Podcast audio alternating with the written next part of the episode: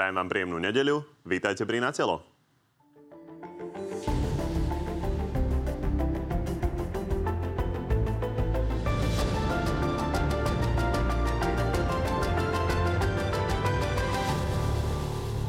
delí od predčasných volieb už len jedno hlasovanie. Najväčšiu šancu na úspech má septembrový termín. V hre sú ale až tri.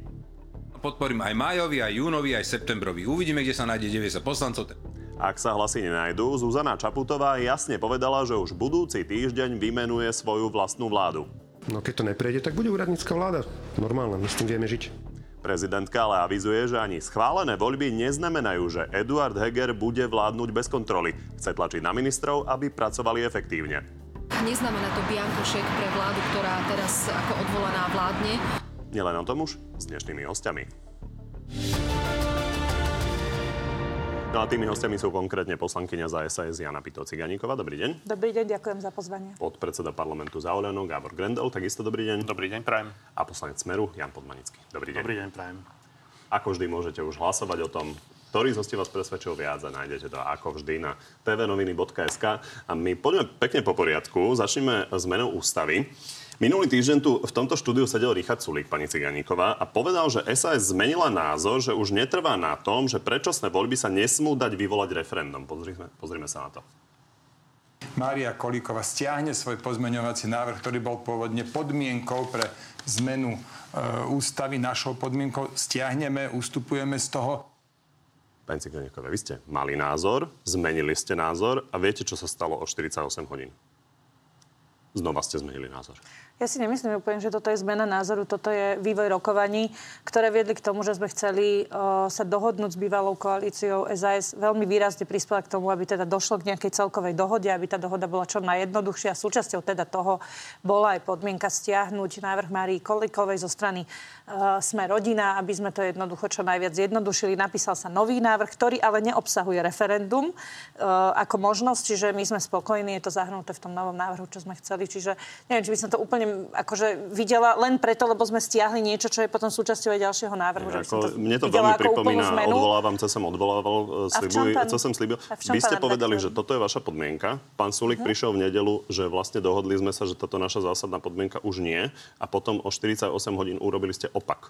Ešte tak ja len sa pýtam na to, že za 48 hodín, keď sa toto deje a pán Sulik vysvetloval, že vaša strana vôbec nie je taká dezorientovaná z svojich názorov, že už ich tak často nemeníte, že, že to médiá vám niekedy podsúvajú? Úprimne, pán Kovačič, mne, to, mne to príde také strašne umelé, že to do toho tlačíte, lebo ja neverím, že vy nechápete, že keď, sa, keď povieme, že máme pozmenujúci, že pôvodný návrh hovoril o tom, že aj referendum môžu byť vyvolané predčasné voľby a naša podmienka bola, aby to referendum by nemohlo.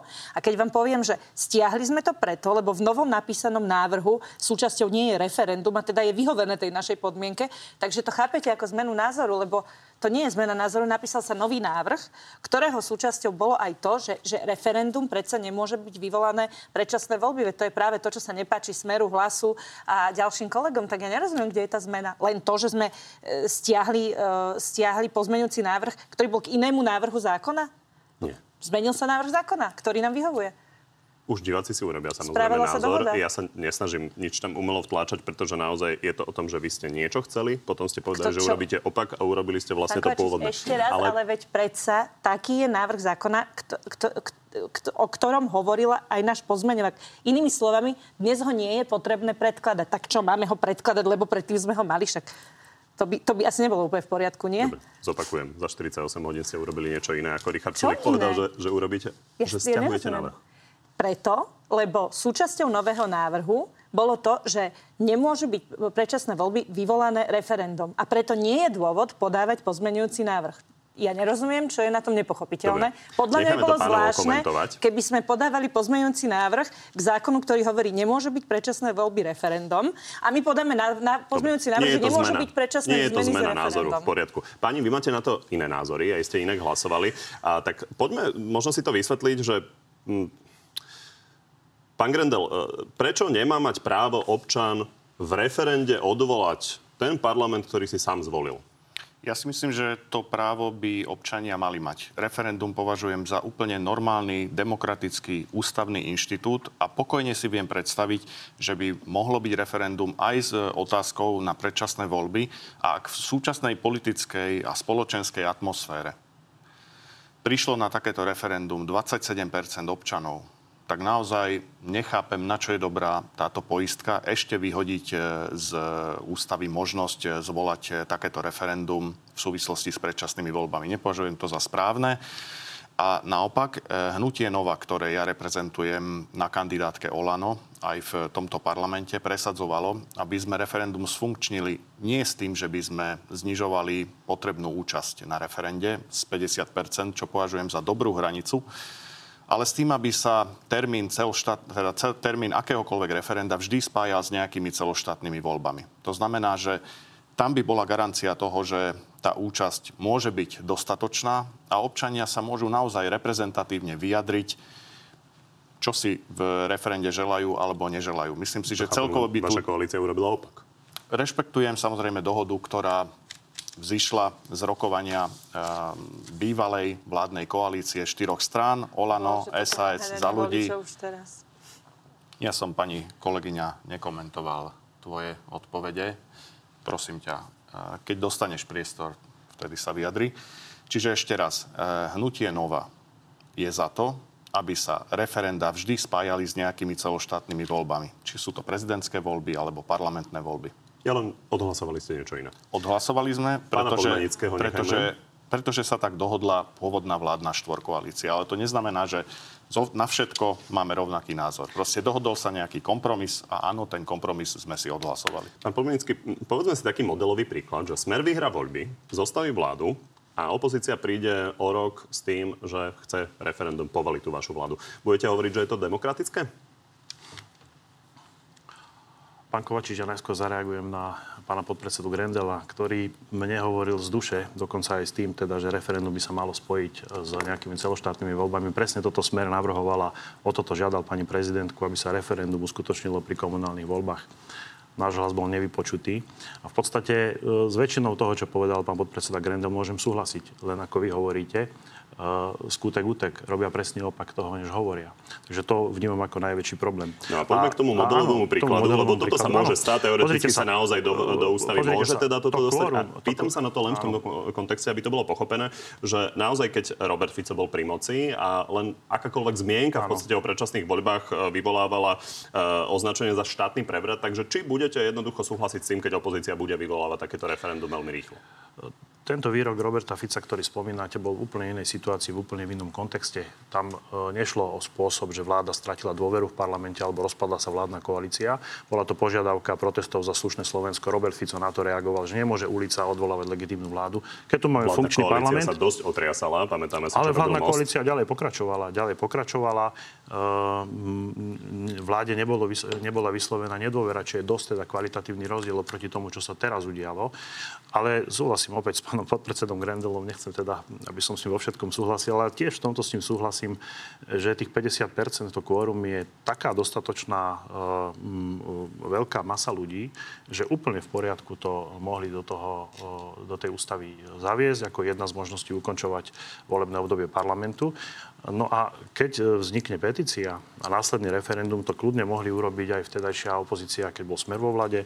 Bolo by to úplne legitimné Nebolo by to odvolávanie vlády alebo vládnej koalície, ktorá je funkčná. Takže nebude to štátny prevrat, bude to legitimné. No ak sa využijú ústavné inštitúty, ústavné inštitúty, to znamená petícia, petičné, e, petičná akcia, následne referendum, tak vtedy to štátny prevrat nie je. Ale keby ste chceli e, odvolávať vládu len preto, že sa stretne niekoľko tisíc ľudí na námestí a povie, že treba odvolať vládu, no tak to je neústavné samozrejme. Bolo to viac ako to niekoľko tisíc? Môže stať samozrejme. Pani Cigeniecho, chceli ste reagovať, ale poďme k tomu predčasný, k tým, tým termínom predčasných volieb, lebo teda hla, má sa hlasovať pár hodín pred uplynutím toho ultimata prezidentky a v hre je viac termínov. Vraj je teda najväčšia zhoda na septembri, ale je možné, že SAS podobne ako Smerodina zahlasuje za viac tých termínov? Uh, nie, my si ctíme dohody, my budeme hlasovať za septembrový termín, tak ako bolo dohodnuté s bývalými koaličnými partnermi, ale dovolte mi ešte rýchlu reakciu. Uh, ja sa aj ospravedlňujem, že som teda nejako komentovala, ale vidím už naozaj to naháňanie voličov od začiatku. A vidím to v tom, že Gabor, aj ty si predsa kandidoval v programe uh, vašej koalície, bolo napísané, že chcete znížiť kvórum na 25%, teraz hovorí, že 50% to je zvláštne, čiže s vašim uh, programom by už dnes bolo platné to referendum, ale chcem povedať len toľko, to môže vyzerať dobre, akože, aby aj ľudia chápali, že prečo, že z pohľadu voličov jasné, že vyzerá dobre, že ľudia majú mať slovo a možnosť uh, sa rozhodnúť, ale čo by to spôsobilo, keby bolo možné predčasné voľby vyvolať referendum, no tak to by spôsobilo to, že, že si predstavte, akákoľvek politická strana vyhrá voľby a zostavuje vládu, tak voliči všetkých ostatných politických strán budú pochopiteľne nespokojní a úplne za každým sa spoja všetci ostatní a budú znova a znova chodiť na referendum. Toto by mohlo spôsobiť nestabilitu a toto samozrejme by mohol byť problém a aj preto 40, zo 47 krajín to majú dve, Lotyšsko, Liechtensteinsko, aj to nejakej obmedzenej verzii, no tak asi na to existuje dôvod. Na iné otázky úplne v poriadku. Dobre. A druhá veľmi dôležitá vec, už Musíme teraz sú... približne rovnaký čas vám jedna dávať. veta, jedna veta. Už teraz sú politici zbabeli, aby ro- robili poctivé rozhodnutia, čo je treba. Napríklad uh, nejaké nepopulárne. No tak predstavte si, že bude existovať takáto možnosť, tak politici už reálne neurobia to, čo treba nikdy. Ešte tak raz. jednoducho je tu tá Dobre. obava. Necháme reagovať pána Grendela. Ja len, ja len doplním, že naozaj vy hovoríte, že naozaj bol by to problém mať to tam. Uh, Richard Sulik vidíte, povedal, že idete, sme ho. idete zahlasovať, v nedelu to tu povedal, idete zahlasovať tak, aby tam to referendum bolo. Pán Grendel, uh, vy ste si počítali naozaj uh, jednotky hlasov, ako to vychádza. Ako to vychádza s tým septembrovým termínom? Už máte 90 hlasov na to? Takto, uh, myslím si, že ak uh, niekto dobabral to, že predčasné voľby budú v septembri, tak to je pán Pellegrini. Ako mohol pán Pellegrini, ktorý dnes vykrikuje, že jemu september nevyhovuje, že to je neskoro, prečo až o 10 mesiacov, tak na to mal myslieť vtedy, keď dal podpisy svojich poslancov pod návrh na odvolanie vlády Eduarda Hegera. Tak si mal dať tú podmienku, že chlapci, dobre, ale keď tá vláda naozaj padne, tak ideme do predčasných volieb, ja neviem, v máji alebo v júni, to je jedno. A teraz sa čuduje, že bez neho sa uzatvára nejaká dohoda medzi bývalými e, koaličnými partnermi, stranami Olano, SAS, za ľudí a sme rodina. Čiže toto, toto považujem za, za isté, isté babratstvo zo strany pána Pellegriniho. A teraz, či bude alebo nebude 90 hlasov, pozrite sa. Tá otázka bola už e, tento týždeň v parlamente pri novele ústavy, či bude alebo nebude dostatok hlasov. Nakoniec 92 poslancov hlasovalo za novelu ústavy, aby bolo možné skrátiť e, volebné obdobie Národnej rady, čiže tam tých 90 bolo. Uvidíme. Ja mm, nechcem nejakú typovačku alebo niečo podobné. E, Rozhodne sa v parlamente o 17. hodine v útorok. Dovtedy predpokladám, že ešte budú rôzne pokusy, rokovania, budú sa snažiť možno prehovoriť niektorých kolegov, aby hlasovali za skorší termín. Uvidíme. Ja len Ste doplním, ak niekoľkými môžem. vetami v podstate povedali to, čo vieme. A, tak naozaj uvidíme, či sa, či sa dopočítate. Ja len som chcela doplniť Gabora, e, keď hovoril o tom, že teda bolo odhlasované to, že uznesením si môžeme skrátiť v parlamente volebné obdobie, tak je zaujímavé, že práve e, hlas, smer, myslím, aj niektorí odidenci e, z fašistickej LSOS a LSNS samotná nehlasovali za toto uznesenie. Čiže je zaujímavé, že teda sa bijú za, o to teraz strašne záleží na tom, či to bude o dva, o tri mesiace skôr alebo neskôr, ale keď bolo na stole tá možnosť skrátiť si uh, volebné obdobie uznesením, tak práve oni za to Pán nehlasovali. Podmienský, možno posledná otázka k tomuto. Takže p- počuli sme, e, vy mienite trvať teda na tom septembri, to je termín, za ktorý zahlasujete. Pani Ciganíková povedala, že celá SAS to urobí. V momente, kedy chcete predčasné voľby a vidíte, že naozaj väčšinový názor je nejaký, tak je teda vylúčené, že ten septembrový termín podporíte? No, najskôr ešte zareagujem na pani Ciganíkovú. No, my sme jasne avizovali, že ten uh, ústavný zákon, ktorý bol, návrh ústavného zákona, ktorý bol predložený v parlamente, podporíme za podmienky, že tamto referendum ako možnosť skrátiť funkčné obdobie parlamentu zostane. Ale práve pozmeňovacím návrhom uh, pani poslankyne Kolikovej sa ten, táto možnosť vyhodila. Tak nemôžeme niekoľko dní po referende, keď 1,2 milióny, 2 milióna ľudí si vyžiada referendum ako spôsob ukončovania e, volebného obdobia parlamentu nemôžeme pochopiteľne za takýto návrh zahlasovať. Čiže my sme Teda jasne... ani referendum, ani uznesenie je lepšie ako aspoň uznesenie? No, e, my sme jednoznačne žiadali, aby tamto referendum ako najvyšší prejav... e, No a my sme jednoznačne nesúhlasili. A teda ani uznesenie sa a pýtam? bude- budeme si skákať do rečí? Nie, nebudeme, sa počúvať? hovor. Dobre, ďakujem pekne. My sme jednoznačne žiadali, aby referendum ako prejav zvrchovanej moci ľudu voliť parlament, aj odvolávať Ten, parlament. ktorý ste za Kuciaka ignorovali. Pred Ten, ste mi slúbili, že mi nebudete skákať do reči. Tak neviem, dohodneme sa, To že... zvládnete určite, pán kolega. Hovoríte, mňa len strašne ruší to vaše, čo rozprávate versus to, čo ste robili, keď ste boli poslanca dohovoriť a mňa. teda smerujeme k odpovedi? Á, trikrát som, dvakrát som sa pokúsil, skúsim to tretíkrát. To znamená, my jednoznačne sme trvali na tom, aby referendum zostala ako možnosť e, odvolávania vlády e, alebo pa, e, odvolávania parlamentu alebo skracovania funkčného obdobia parlamentu. Preto sme to nemohli samozrejme podporiť a myslíme si, že táto možnosť by tam mala zostať. Ja, ale to ste No. si odpovedali na otázku, ktorú ste si položili sami, len moja bola, že 90 uh, hlasov, teda najpravdepodobnejšie sa pozbiera na september, je vylúčené, že by ste ho podporili. My budeme žiadať majový termín, prípadne júnový termín predčasných volieb. Myslíme si, že e, táto vládna koalícia doviedla Slovensko do takého e, katastrofálneho stavu, že čím skôr predčasné voľby budú, tým lepšie to bude pre Slovenskú vaša republiku. snaha? Ale ja si myslím, pán Kovačič, ja si myslím, že to bude dobre. je možné, že Jan Podmanický dvihne ruku aj za september? Ja budem hlasovať za maj a za jún. Čiže nie. Ja budem Poďme hlasovať ešte- za maj a za jún. Poďme si ešte rozobrať vlastne, ako ste sa k tomu e, septembru dopracovali, lebo e, premiérka, ex-premiérka Iveta Radičová tu v útorok na Telo Plus povedala, že tým neskorým e, termínom ste sa prepočítali a ona hovorí, že napríklad aj vzhľadom na infláciu len pomáhate Robertovi Ficovi. čím dlhšie pri takomto nasadení Smer SD a Robert Fico budú mať šancu robiť predvolebnú kampaň s nábojmi, ktoré majú v rukách, lebo ich majú, tým prihrávajú násmeč Robertovi Ficovi a nie sebe. Pán Grendel, súhlasíte, nesúhlasíte?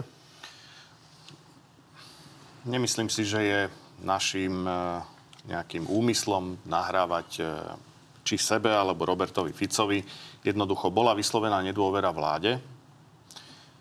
A súhlasím s tým, že v takejto situácii je rozumnejšie nepredlžovať tú agóniu, ale ísť do predčasných volieb v rozumnom termíne. Neviem, komu pomáha to, že sa bývalá štvorkoalícia dohodla až na septembri. Ani neviem, kto to presadzoval, poviem e, úprimne, ale viacerým kolegom som povedal, že to nepovažujem za rozumné. Ak raz vláda padne, tak e, je fér ísť do predčasných volieb. Nemusí to byť v čo najskoršom termíne, ale, ale v rozumnom termíne. To je, to je môj Priznám sa, názor. že som trochu dezorientovaný z tých odpovedí, lebo vy ste členom klubu Oľano. Ste podpredsedom parlamentu a vy neviete, kto prišiel so septembrom a veľmi sa vám nepáči a idete zaň zahlasovať? Viem, že niektorí kolegovia, ako to povedal aj Richard Sulík, sú poslanci, ktorí nechcú predčasné voľby vôbec. Sú takí, ktorí chcú v júni a za rozumný kompromis považuje september. Toto je výrok, e, ktorý mm, povedal Richard Sulík pred e, niekoľkými týždňami. Je to zrejme tak. A, a áno, som členom klubu Olano a som poslancom bývalej vládnej koalície a rešpektujem dohody koaličných partnerov nie prvýkrát. Rešpektoval som ich celé trojročné volebné obdobie, čiže rešpektujem to, aj za to budem hlasovať. Ale myslím si, že aj s ohľadom do budúcnosti to podľa mňa nie je rozumné. Podľa mňa to nie je rozumné. Aj my raz budeme v opozícii, áno. A aj keď tu nebudeme, tak tu proste budú iné strany, to je úplne jedno. A nebude sa im páčiť, ak bude vláde v parlamente vyslovená nedôvera a takto sa to bude naťahovať. Ale ešte raz, považujem to v prvom rade za bavráctvo pána Pelegriniho, že si toto vopred nevyjasnil, keď poskytol svoje podpisy a svojich poslancov na návrh SAS na vyslovenie nedôvery vláde. To proste pán Pellegrini dobabral. Keď to zhrnieme, teda september skoro nikto nechce, ale idete ho schváliť.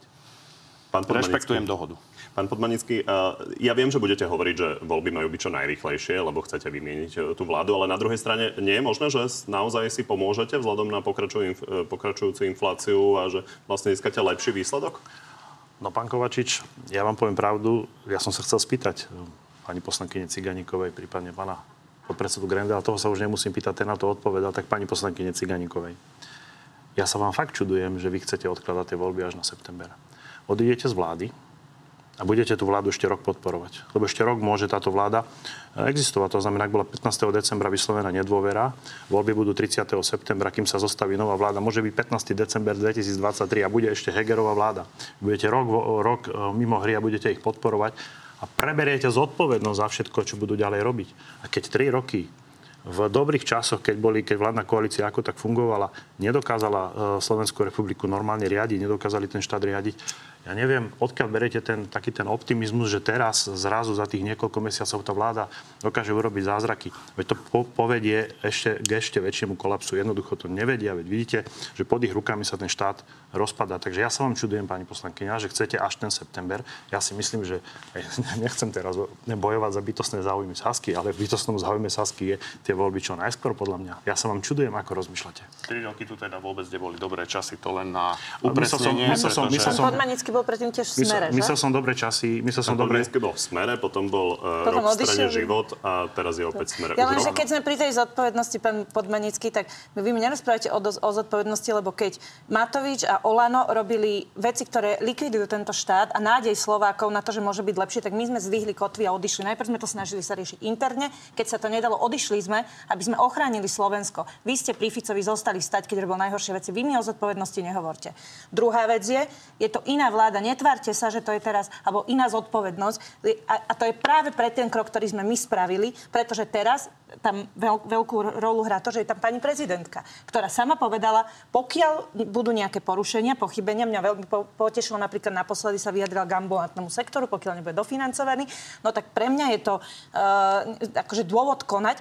Toto je veľký rozdiel, lebo doteraz, okrem SAS, v tej vláde nebol nikto, kto by zastavil tie škodlivé veci. Ale teraz je tam tá pani prezidentka, keď budú robiť tí ministri veci, ktoré jednoducho škodia Slovensku, tak môže zasiahnuť. A toto samozrejme, že, že e, je iný pohľad už na vec.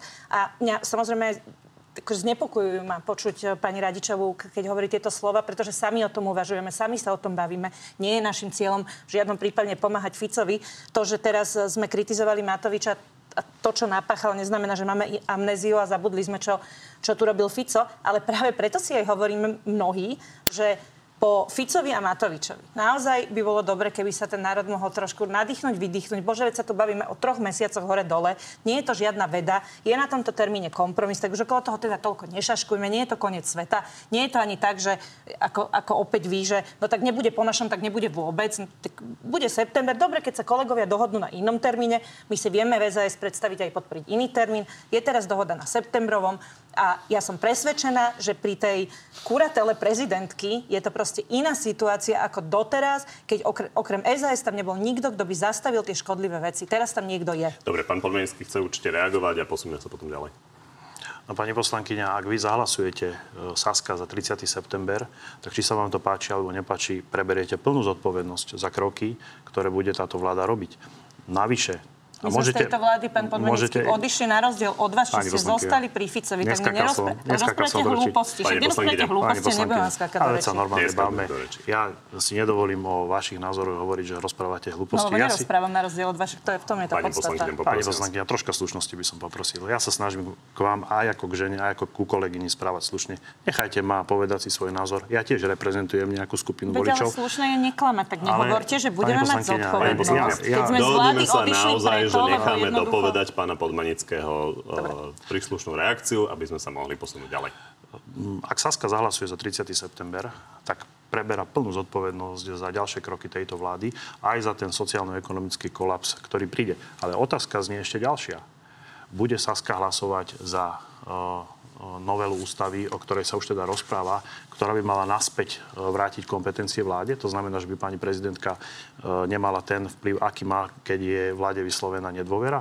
Budete za toto hlasovať? Lebo ak by ste aj za toto zahlasovali, tak to by znamenalo, že v podstate naozaj sa plne podielate na vládnutí, tak e, to môžete odpovedať teraz. Dobre, tak krátke vyjadrenie. Boris Kolár to tu naozaj rozoberal, že si myslí, že sú niektoré praktické problémy, ktoré treba nejakým spôsobom vyriešiť vzhľadom na to, že teda tá vláda nemá plné kompetencie. Pán Kovačič, pán Podmanický, vám úprimne poviem, že neviem, ako, aké bude stanovisko našich kolegov, ale čo sme sa bavili na klube, tak nám sa teda tie kompetencie zdajú dostatočné v tomto momente. Možno sa nájdú nejaké praktické problémy, ktoré bude treba riešiť, ale momentálne neviem o tom, že by sme mali teraz tendenciu ísť niečo meniť a podporovať. na stole, Môže sa stať, hovoril, že že Alino Baraník, mohla- Maria Kolíková, Ondro Dostal, ktorí sa v tejto téme význajú, prídu s nejakým technickým návrhom, ale neviem o tom v tomto momente. Ja. Pán Kolár hovoril, že časť e, kompetencií by sa možno mohla e, pre väčšie No my, funkčenie keď sme to presunúť do pozerali, tak parlamentu. práve, že sa nám zdali naozaj výbory. dostatočné tie kompetencie a v poriadku, to je dobré, že prezidentka tam môže jednej zasiahnuť. zmene uh, ústavy, o ktorej teda sa tiež plamene debatovalo, a to je zak- zakotvenie jedného volebného obvodu, ktorý tu máme, len teda, aby bol v ústave, aby e, na zmenu bolo potrebných 90 hlasov. No a teda akékoľvek e, vylúčenie volebného systému, ktorý by nahral teda vládnym stranám. Igor Matovič to obhajoval takto. Pred desiatými rokmi Maďarsko sa vydalo touto cestou, že zmenili volebný systém na zmiešaný, čo okres to jeden poslanec. Automaticky to betonuje tú moc, ktorá má schopnosť osloviť najmä vidiecké a menšie regióny. My touto cestou Slovensko nechceme vydať. Pán Grendel, vy asi tušíte, čo sa opýtam. Nech sa páči. Poďme sa pozrieť na toto. Asi to spoznávate. Je to program Oľano. A vy tam píšete, že idete presadzovať 8 volebných obvodov a teraz vlastne tvrdíte, že by to zničilo demokraciu. Myslím si, že pre demokraciu je zdravé, aby sa striedali vlády. Stredopravé, stredolavé, pravicové, lavicové. A asi sa zhodneme v tom, že skúsenosť e, zo susedného Maďarska, kde sa vlády nestriedajú a nestriedajú sa najmä vďaka volebnému systému, dáva isté ponaučenie, že takéto niečo kolegovia z Olano už asi presadzovať nechcú a nebudú. Vy sa dosť vyčlenujete z toho Oľano, vzhľadom na to, že ste za nich kandidovali a Ináč ste podpredsedom tých 25%, parlamentu za. Oľano.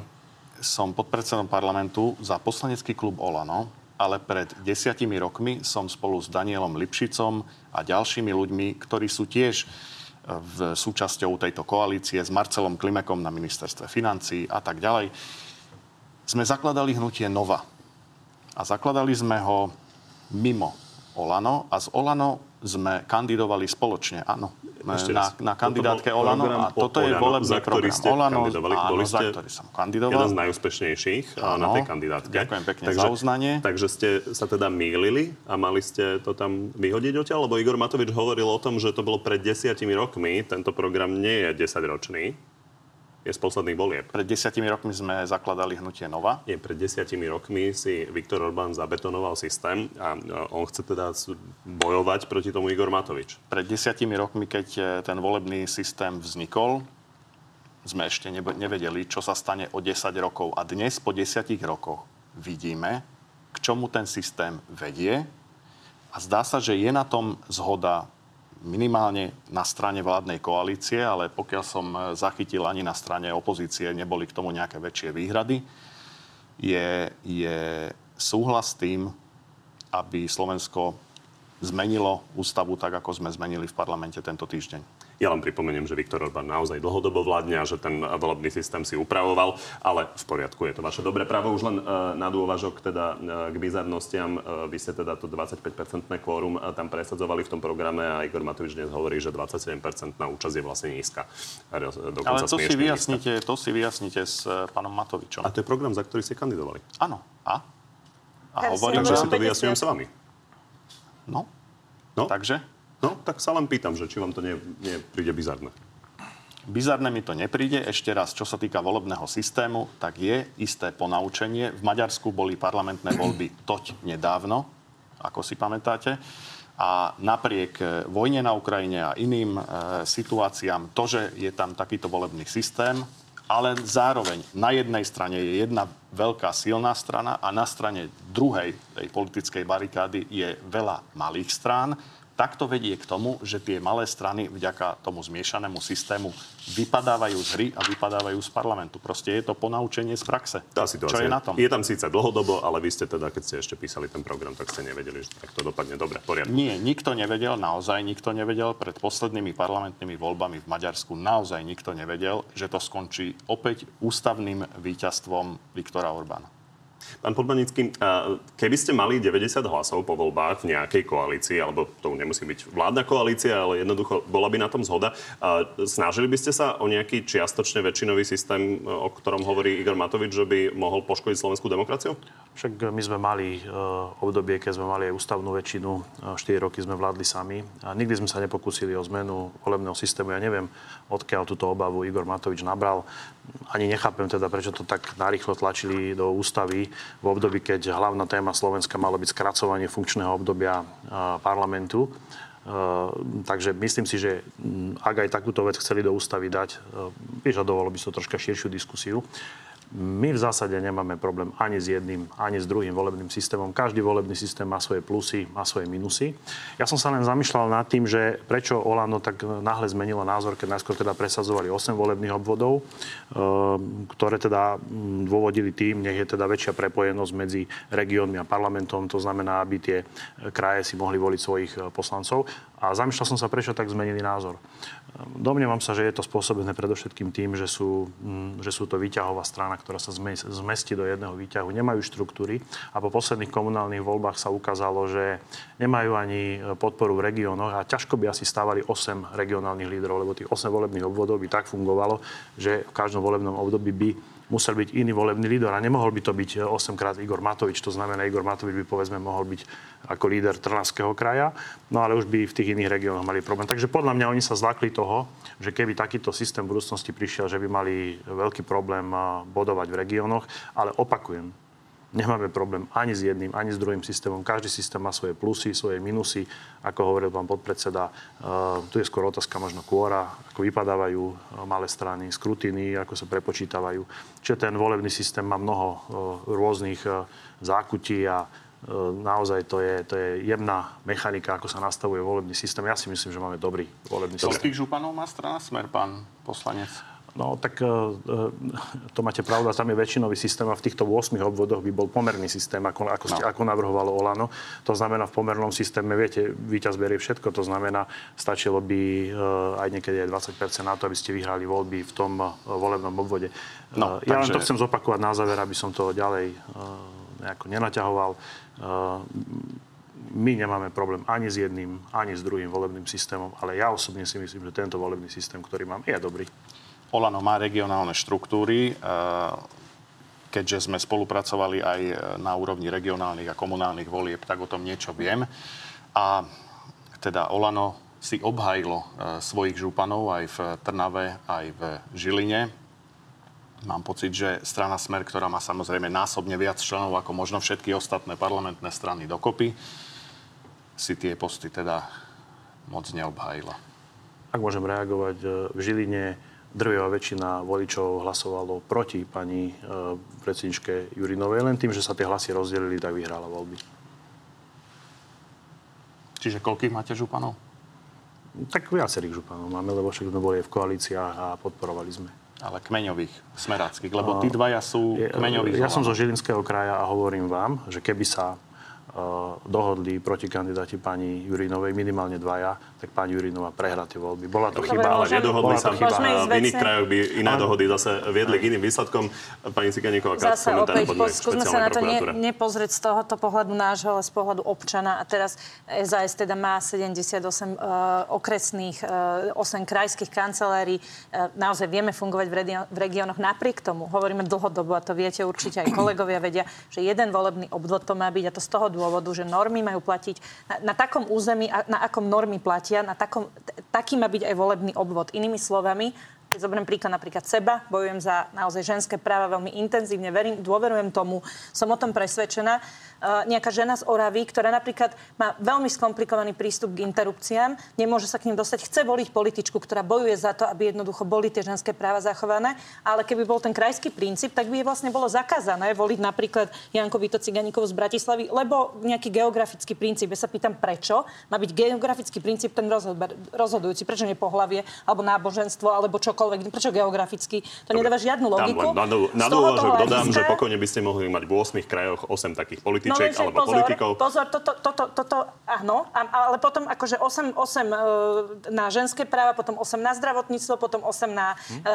na právo a tak ďalej. A veci, povedzme tak, ako sa veci majú. E, v hlavnom meste sídlia rôzne organizácie, mnoho ľudí, ktorí sú kariérne úspešní, prídu sem, žijú to život. A teraz, jasné, môžeme ísť aj do tých regiónov, ale jednoducho výsledok je taký, že nenájdete v každom kraji 8 a keď áno, tak napríklad v to, na tej Orave taká druhá Janka Byto Ciganíková bojujúca za, za ženské práva je veľmi pravdepodobné, že tam nevyhrá. Dobre. A potom nebude mať možnosť tá, tá, tá, tá občianka voliť to, čo chce. Hovorím seba ako príklad, preto aby si to ľudia vedeli predstaviť. Naozaj, keď tie pravidla, zákony platia pre celý národ, potom celý národ má mať možnosť voliť kohokoľvek bez ohľadu na to, ako má adresu, kde býva. Veď dôležité sú jeho výsledky a to, čo mu verí a čo hovorí. Najbližšie voľby sú samozrejme podľa tohto systému, keďže naozaj to máme v ústave, tak je dosť pravdepodobné, že sa to, to tak skoro nezmení. Poďme sa ale zastaviť ešte pri e, jednej zmene, ktorá neprešla. Juraj Šeliga chcel dať e, do ústavy nejakú ochranu špeciálnej prokuratúry tým, že by sa tam explicitne spomínala.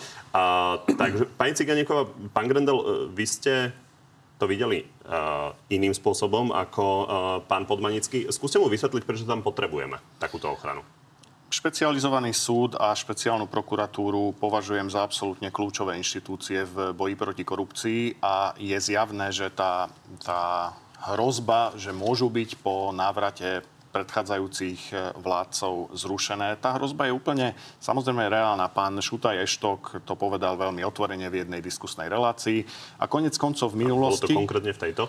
A, a, a v minulosti už e, k pokusu o zrušenie prišlo a len vďaka verejnému tlaku sa tak nestalo.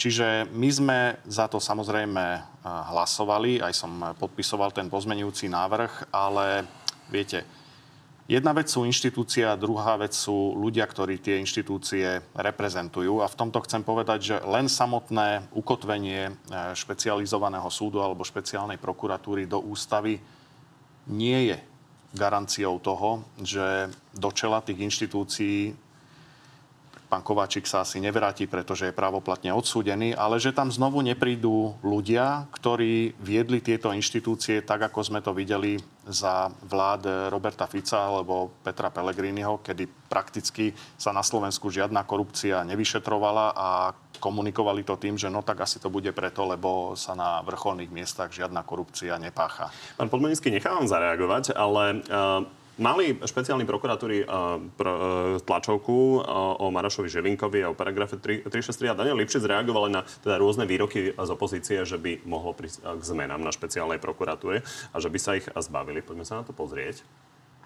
Tým, že sme presvedčení, že v každej jednej veci ideme striktne podľa zákona, striktne podľa dôkazov, tak spíme veľmi dobre všetci. Skúste nám naozaj dvoma, troma vetami zhrnúť, že čo je vaša predstava vlastne, ak by sa vám podarilo opäť chopiť moci, že chcete napríklad Daniela Lipšica odvolať?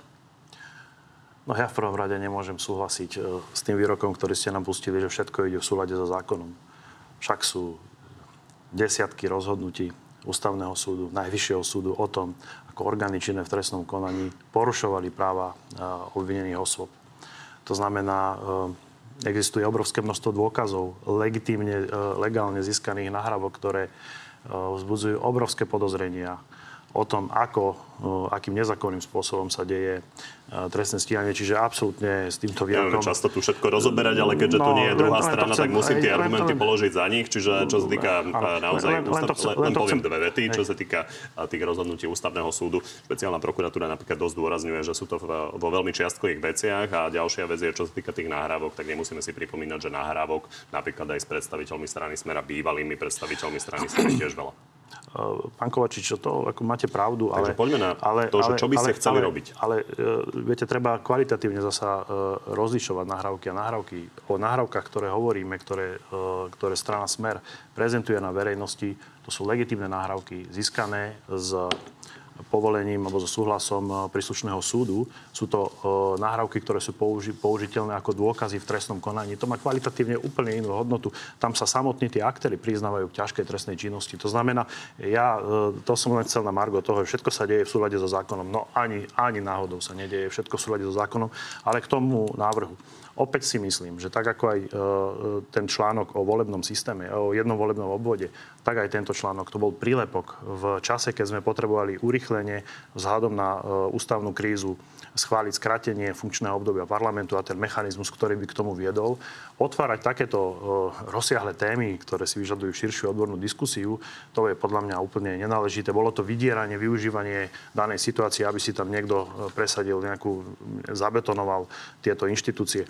Navyše však nešlo len o, nešlo, nešlo len o špeciálnu prokuratúru, išlo aj o špecializovaný trestný súd. Je plán Smeru? Chcete napríklad uh, Smer, nechať uh, špeciálnu prokuratúru v prípade, že by to bolo vo vašej moci a vymeniť Daniela Lipšica? To je cieľ? Smer uh, nikdy neavizoval, že uh, si chce dať do programu rušenie špecializovaného trestného súdu alebo uh, špeciálnej prokuratúry, ale myslíme si, že uh, kroky, ktoré uh, robí súčasné vedenie špeciálnej prokuratúry, tak sú uh, v mnohých prípadoch nezákonné, podozrivé a mali by byť prešetrené. Pán poslanec, chcete vymeniť Daniela Lipšica? Môj osobný názor je, že Daniel Lipšic tam nemá čo robiť. Jasné, že chcú. Aj pán Fico to úplne jasne povedal, keď v parlamente sme rokovali o výročnej správe špeciálneho prokurátora o činnosti tejto prokuratúry za minulý rok. Povedal to pán Fico, myslím, že vo faktickej poznámke ako reakciu na vystúpenie pána špeciálneho prokurátora. Takže myslím si, že áno, chcú a aj by som si typol, akým spôsobom to budú robiť, ale to si možno povieme potom po relácii. Ja teda súhlasím eh, s Gaborom Grendelom. Aj táto debata je, ako na, na nej je vidieť, že špeciálna prokuratúra si zaslúži ochranu, že je teda na mieste tá ochrana. Ten eh, návrh Juraja Šeligu SAS plne, plne podporila.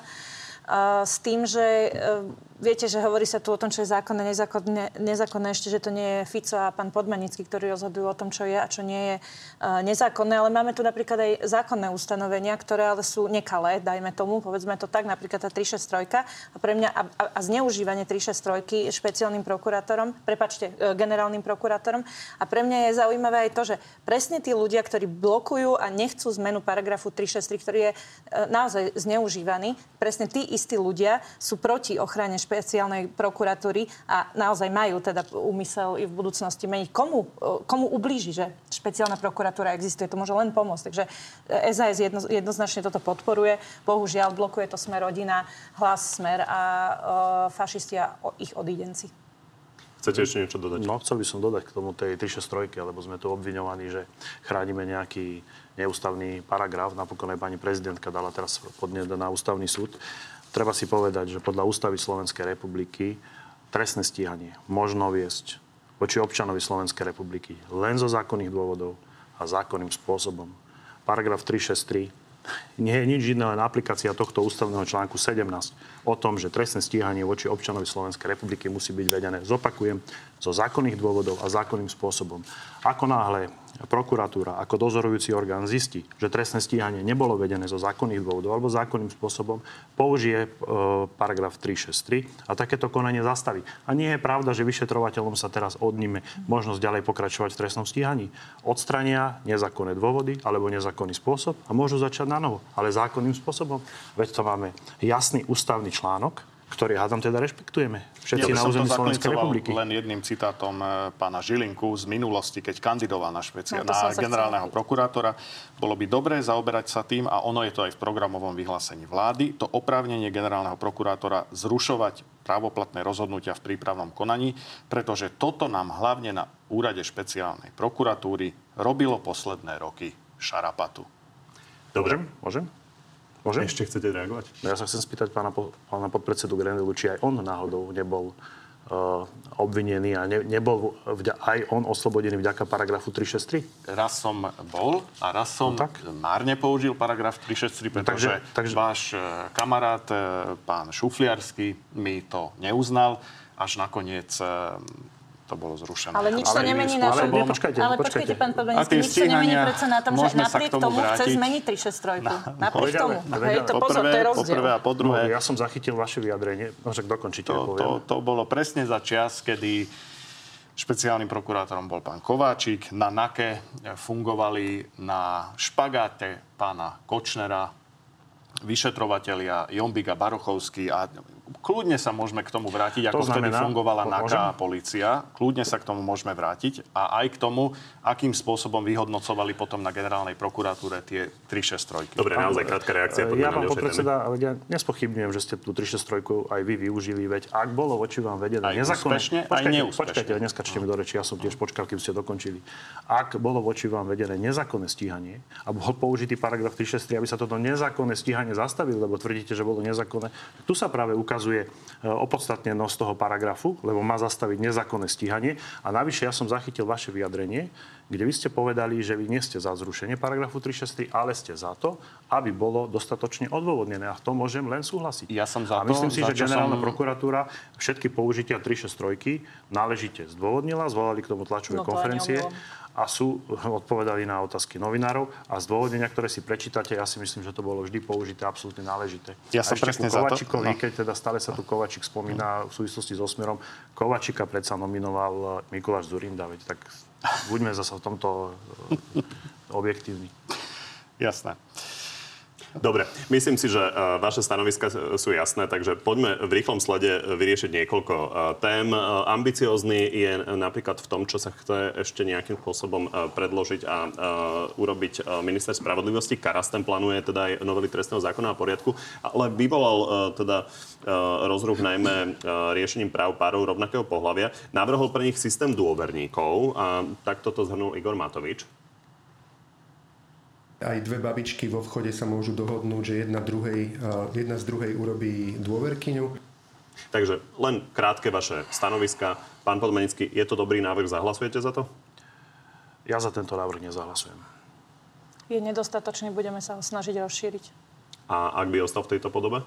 Tak, keď není nič iné lepšie, aj toto ako nič. E, To je podobné, ako my sme navrhovali registrované partnerstva a vedeli by sme si, respektíve nie registrované partnerstva, vedeli by sme si e, predstaviť viac ako spolužitie, ale určite sa budeme snažiť to roz, e, rozšíriť. Je to dehonestujúce. Dokonca ten zákon, však už len to, že tam sa ani vlastne LGBT komunita ani len nespomína, je to robené zámerne takým spôsobom, že ďalej túto komunitu ignorujeme. Po tom, čo sa stalo, na, e, ja, ja naozaj toto považujem za, za vrchol, vrchol, e, že nie sme schopní priznať týmto ľuďom, ktorí sú súčasťou nášho života, sú presne takí istí ako my, že im nevieme základné práva priznať, to by malo byť samozrejmosťou a toto Pán je Grnel. veľmi málo a veľmi úbohý pokus. Dobrý návrh? Uvidíme, v akej podobe to príde do Národnej rady, čo presne schválí vláda a, a čo pošle do parlamentu. E, Či je dobrý alebo nie, ja ho hodnotím tak, že je taký, na ktorý sa pravdepodobne bude dať nájsť v súčasnom parlamente dostatočná väčšina, aby to bolo schválené. Ja za to teda hlasovať budem. Poďme ešte e, aspoň na krátku spájaniu pravice. Mikuláš Zurinda mesiace o svojich plánoch mlčal a teraz mal v piatok tlačovú konferenciu spolu so, s e, šéfom strany spolu Miroslavom Kolárom a teda najnovšie to volajú Modrá koalícia. A Mikuláš Zurinda ale nechce priamo povedať, že či chce alebo nechce kandidovať. Poďme sa na to pozrieť. 12 rokov som sa v tejto krajine neuchádzal o žiadnu verejnú funkciu. A poviem vám štátne tajomstvo. Ani sa neuchádzam. Pán Grendel, vás to pobavilo? Vy tomu ako rozumiete? Prečo Mikuláš Zurinda vlastne nepovie, že či chce byť vo vláde, či chce kandidovať vo voľbách, či to chce viesť? Ako poznám Mikuláša Zurindu, zvykne skôr oznamovať svoje rozhodnutia a nie svoje úvahy alebo vízie a plány.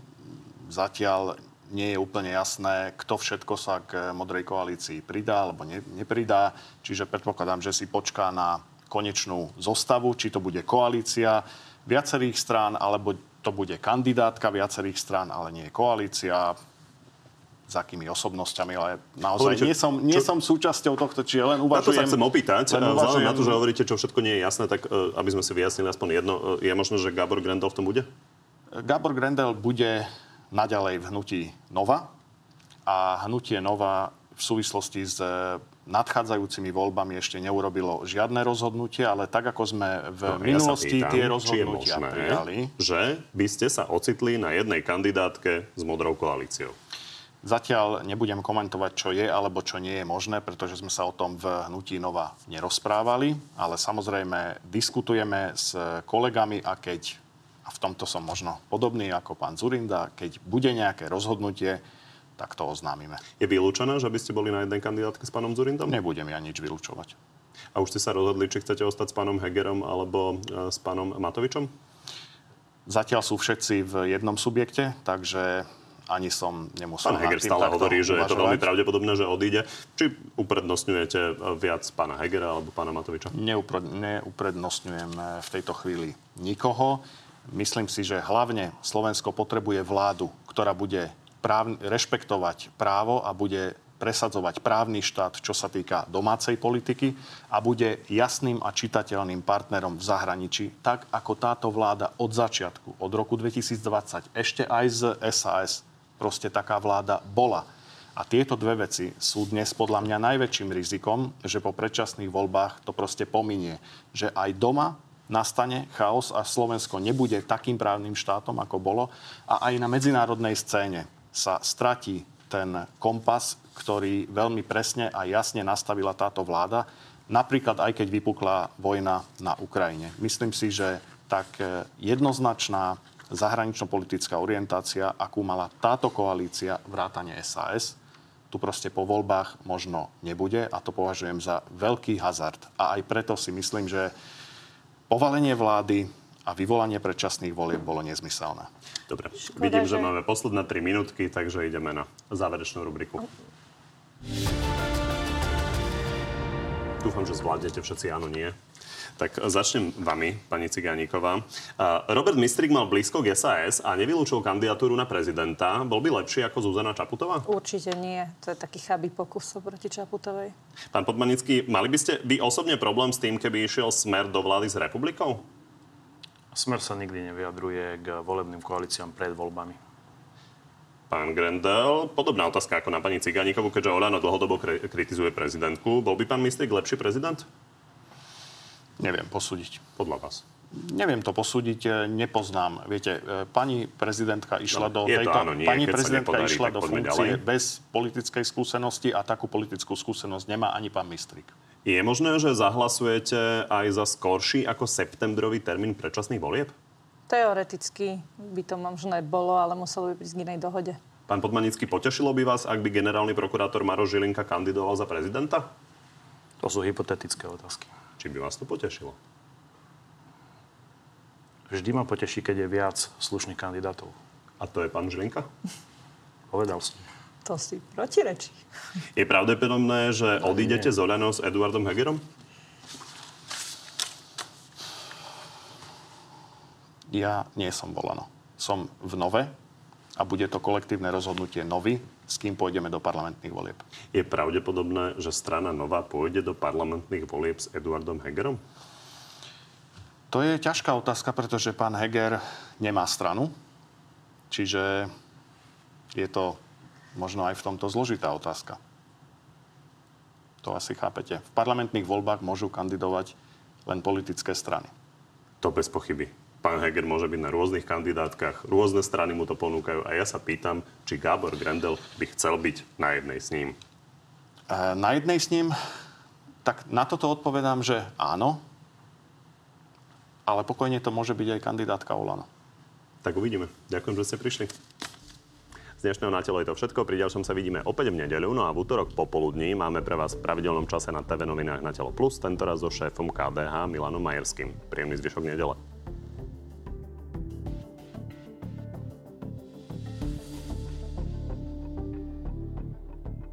Poďme na divácké otázky. Začnem pani Ciganíkovou. Miroslav, otázka pre pani Ciganíkovú. Uvedte prosím jeden relevantný dôvod, prečo idete do konca septembra podporovať vládu, za ktorej odvolanie ste hlasovali. Tak predpokladám, že to má byť iný dôvod ako to, že to bola dohoda.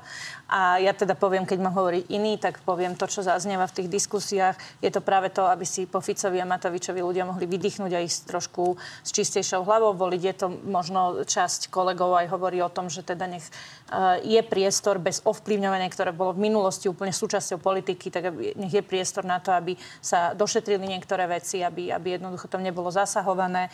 Um, je to jediný kompromis, ktorý bol možný. O keby nebolo toto, tak by nebolo, neboli predčasné voľby vôbec, takže lepšie nech sú v septembri ako vôbec. Takže za nás toľko. Lukáš, vy ako bežec, ako je možné, že súhlasíte s predčasnými voľbami cez víkend, kedy sa koná tý medzinárodný maratón mieru v Košiciach?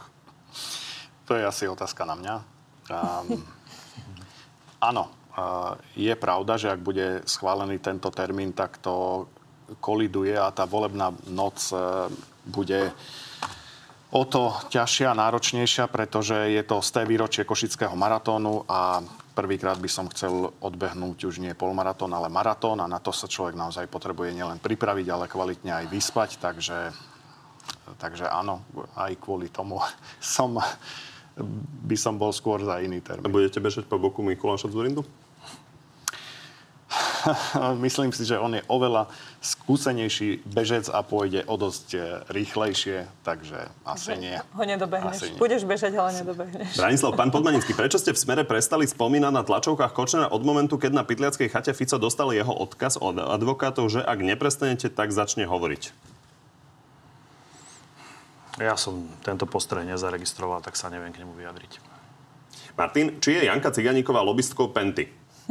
Ja som lobbystkou občanov a teda toho, aby tu naozaj bol trhový systém, aby, tu, aby sme nefungovali spôsobom, že zdravotníctvo bude financované tak, že všetko dáme politickým nominantom a potom ako teraz napríklad pri Všeobecnej zdravotnej poisťovni budú mať väčšie, horšie hospodárske výsledky, ako to bolo za pána Pašku, alebo ako to bolo za pána Foraja, keď boli tie kauzy teta Anka Maser-Kostka, že ja som jednoznačne za súťaž a tí, ktorí nevedia normálne argumentovať, tak používajú, používajú nechutné metódy a obvinenia. Robí to pán Matovič a teraz tuto aj pán kolega, ktorý toto píše. Je to vyslovené klamstvo a nie je na to žiaden dôvod. Ešte jedna veta.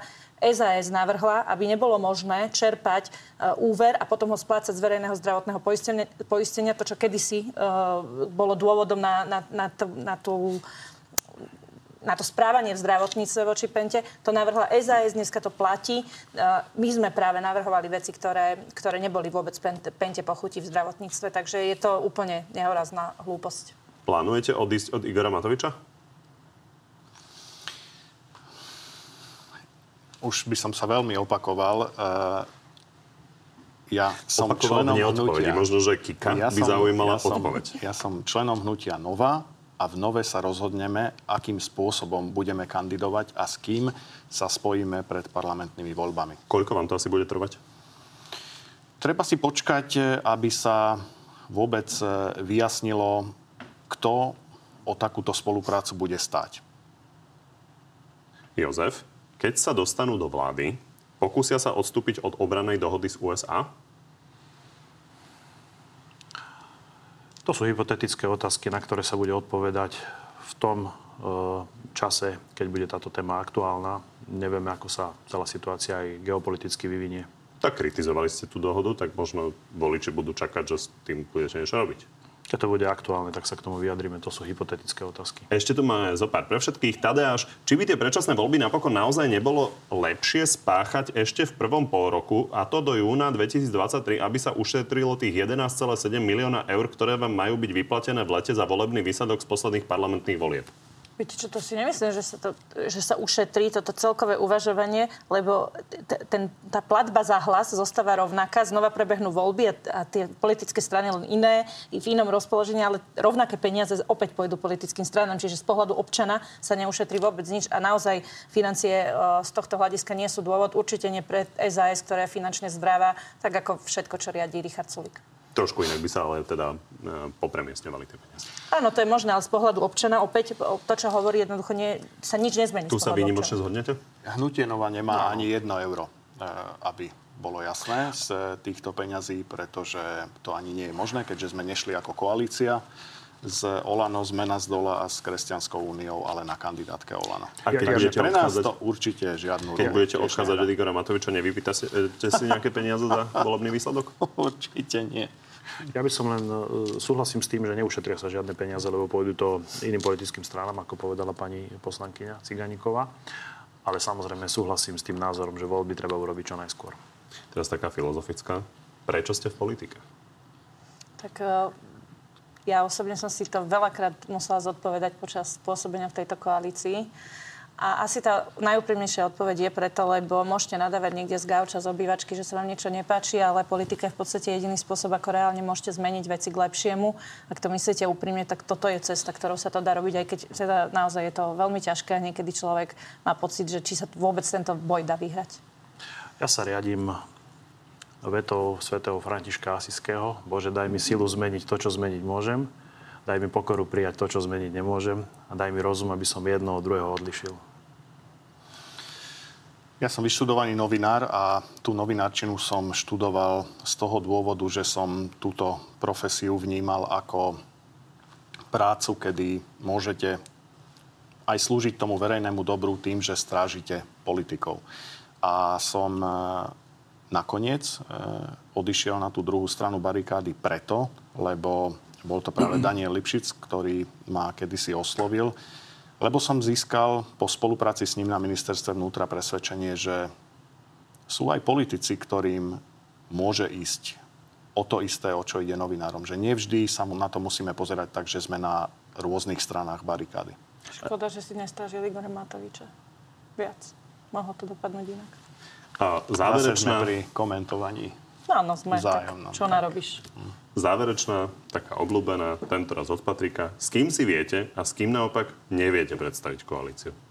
Tak u nás je to jasné, my sme úplne, uh, už niekoľkokrát sme vymenovali, uh, na úrovni kongresu máme vylúčený smer, uh, LSNS, ale teda považujeme všetky jej odnože a všetci ľudia, ktorí boli na ich kandidátke za to isté a e, Danka, Slovenskú národnú stranu. Toto máme vylúčené, o ďalších veciach sa budeme baviť, budete sa pýtať nahlas, rovno vám odpoviem. Keby teda bolo na mene, tak ja by som určite e, nebola za to, aby sme vylúčovali úplne všetkých rad radom, lebo potom nikdy nebudeme môcť zložiť koalíciu, ale máme v strane aj kolegov, ktorí si nevedia absolútne predstaviť a boli by hneď za vylúčení, čiže o tomto sa budeme baviť e, na najbližšom kongrese. Ja som už na to odpovedal. Sme sa nevyjadruje pred voľbami k možným volebným koalíciám pre mňa osobne sú súčasné už končiace koaličné strany a súčasné opozičné strany, teda tie pôvodné volebné z roku 2020, dva absolútne odlišné svety a odlišné hodnoty a teda ani z jednou z tých strán, ktoré sa stali opozičnými po roku 2020 alebo vznikli potom, si neviem takúto spoluprácu, spoluprácu neviem, že predstaviť. Proste ju vylúčujem. Vám sa ťažko odpovedá, že v ktorej koalícii by ste boli po voľbách, keďže vlastne ešte neviete, v ktorej koalícii by ste boli pred voľbami. No vidíte. Ale jedno vec viem určite, že by som nebol v žiadnej takej koalícii, v ktorej by boli Smer, Hlas, Republika, LSNS alebo SNS. Dopadne to tak, že bude nejaká jednotná kandidátka pravice? Neviem vám na to odpovedať. Bolo by to dobre? Mm, ťažká otázka, lebo môže to mať aj výhody, aj nevýhody. Nie vždy, keď spojíte všetko dokopy, tak e, tomu tí voliči tak povediac, e, uveria. Jednoducho sú voličské, sú voličské skupiny, ktoré sú jasne vyhranené viac konzervatívne, viac liberálne. E, sú tam aj možno nejaké personálne animozity vo vzťahu k jednotlivým kandidátom, takže vôbec to nemusí fungovať. Ešte jedna veta nech tu zaznie, že teda VZS je stále väčšia zhoda a myslím si, že už pomerne jednoznačná, že nepôjdeme určite do žiadnej koalície s Igorom Matovičom, to by bolo dobre povedať, lebo to bola jedna veľká katastrofa.